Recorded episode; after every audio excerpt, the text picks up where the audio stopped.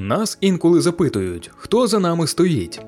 Це не олігархи, не держава і не масонська ложа популяризаторів науки.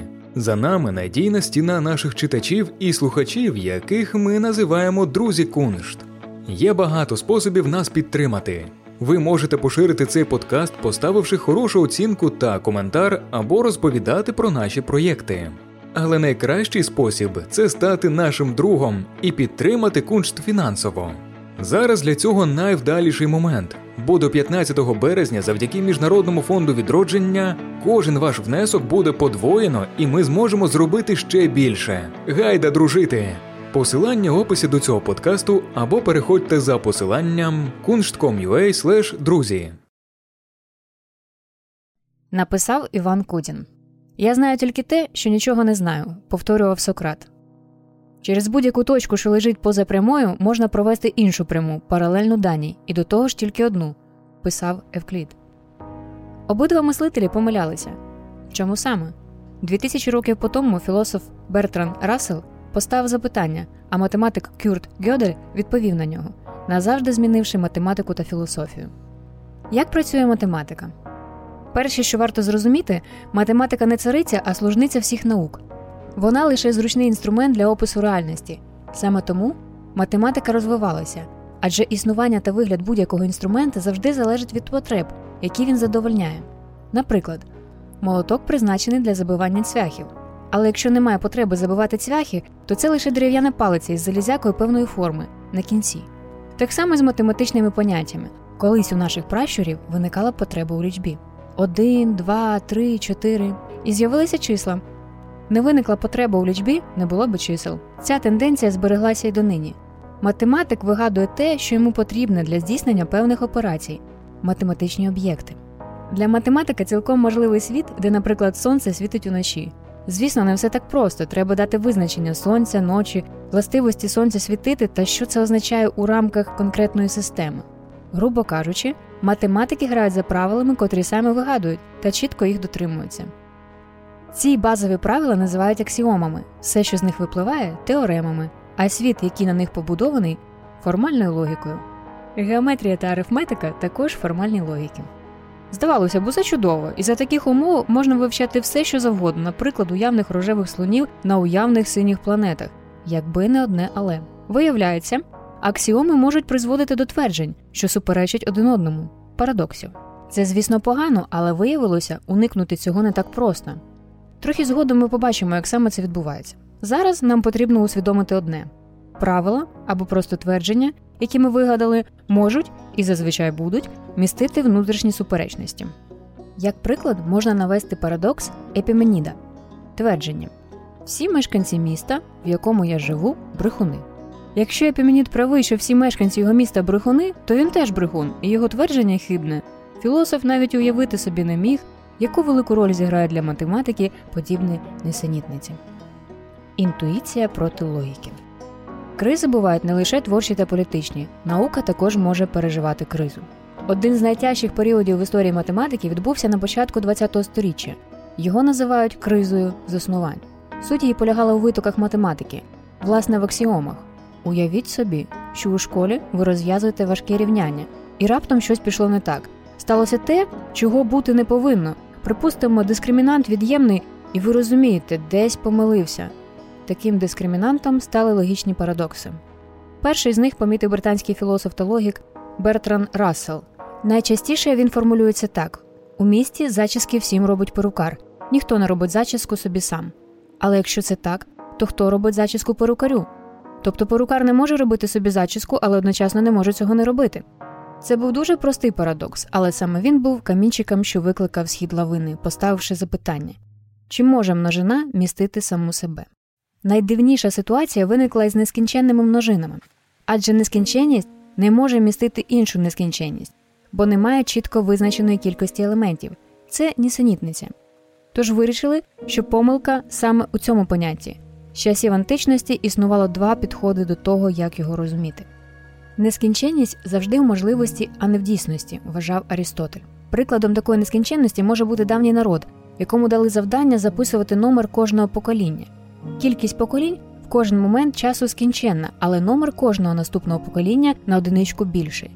Тобто це величина, яка завжди зростає та ніколи не досягає максимальної точки. Така нескінченність отримала назву потенційної. Був і інший підхід, який серйозно не розглядався аж до 19 століття актуальна нескінченність. Уявіть собі божественну сутність, що записала всі можливі числа, але при цьому найбільшого числа не існує, або ми не можемо його збагнути. Це інтуїтивне поняття виникло у зв'язку з існуванням нескінченності різного розміру. Наприклад, натуральних чисел 1, 2, 3 нескінченна кількість, але цілих чисел мінус 1, 0, 1 більше, ніж натуральні.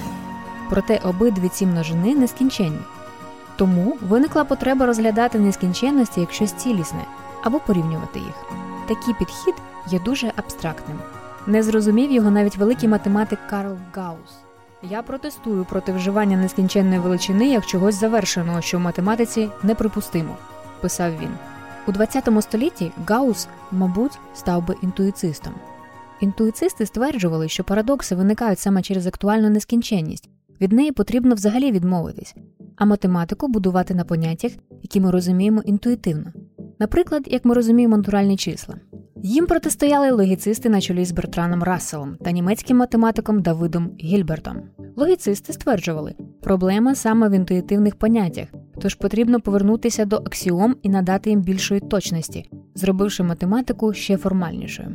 Ці дві школи математиків були абсолютно непримиренними, а істина, як часто це трапляється, лежала десь посередині. Теореми Гьоделя Уявіть собі двох бійців на рингу. Бій у розпалі. Раптом на ринг виходить рефері і оголошує Правила змінилися, нічия. Саме таким рефері у 1930 році став австрійський математик Кюрт Гьодель. Він довів свою першу теорему про неповноту. Вона звучить так: для будь-якої формальної логіки існують істинні твердження, які не можна довести на основі її аксіом. На перший погляд, це повна нісенітниця, але припустимо, існує твердження, що говорить саме за себе: мене не можна довести. Якщо твердження хибне, то ми можемо довести хибне твердження, інакше твердження істини. Тоді його не можна довести, та одночасно воно є істинним. Наприклад, у школі всі вивчали класичну або евклідову геометрію. Вона заснована на п'яти аксіомах, які Евклід описав у своїй книзі Витоки. Ці постулати очевидні для будь-якої людини. Але до 19 століття вважалося, що п'ятий постулат це насправді теорема, яку можна вивести з чотирьох попередніх аксіом, аж поки російський математик Ніколай Лабачевський не довів, що це неможливо. Звичайно, його доведення було дуже складним та довгим. У бідолахі не було теореми Гьоделя, але він впорався і змінив п'ятий постулат. Так з'явилася перша неевклідова геометрія геометрія Лобачевського. Чудернацька, проте дуже зручна. На відміну від евклідової геометрії, вона працює не тільки із прямими, а й з кривими та хвилястими поверхнями. Як бачимо, поодинокі випадки таких парадоксальних тверджень траплялися й раніше, але саме Гьодель узагальнив їх і остаточно довів їхнє існування. Теорема стала переворотом, а самого Гьоделя зробила світовою знаменитістю. У 1931 році він опублікував статтю, де, окрім строгого математичного доведення першої теореми, сформулював менш відому, але не менш знакову другу теорему про неповноту. У формальній логіці не можна ввести аксіоми, які гарантували б відсутність внутрішніх суперечностей у ній. Якби Сократ знав другу теорему Гьоделя, він, мабуть, перефразував би своє твердження так: Я не знаю, чого саме я не знаю. Нові обрії. У науці, як і у мистецтві, важливий принцип, а не окремі випадки. Геберт Велс став родоначальником цілого жанру, коли написав машину часу. Так само, довівши дві теореми про неповноту, Кюрт Гьодель вирішив цілу низку задач з минулого та майбутнього науки. Завдяки другій теоремі стало зрозуміло, що з науки не можна повністю виключити інтуїцію та здогадки. Так почалася епоха експериментів із базовими аксіомами. Це була поразка логіцистів, але не перемога інтуїцистів. Поняття актуальної нескінченності не виключили з математики. У кінці 1930-х років Гьодель довів, що поняття про сутність нескінченності не можна ні довести, ні спростувати, користуючись наявними аксіомами. Навіть сьогодні актуальна нескінченність залишається гіпотезою.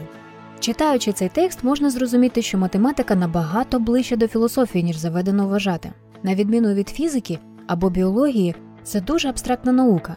Ми бачимо, як крутиться колесо, як літає птах. А як щодо математики? Ми відкриваємо її чи вигадуємо? Хто створив її? Природа чи людина? Схожі запитання ставив античний філософ Платон. Він дійшов висновку, що людський мозок не здатен вигадати нічого, що не має стосунку до реальності навколо нас. Такої ж думки був і Гьодель. У неопублікованих роботах він писав: теореми про неповноту доводять, що позиція платонізму правильна. Погоджуватися з поглядами Гьоделя чи ні вирішувати вам, але принцип, закладений у теоремі Гьоделя, необхідно розуміти кожному, щоб ніколи не здаватися. Завжди йдіть вперед. А коли здається, що кінець, коли все йде шкереберть, не вдається раз за разом настільки, що здається неможливим, то вийдіть за межі. Додайте ще одну аксіому.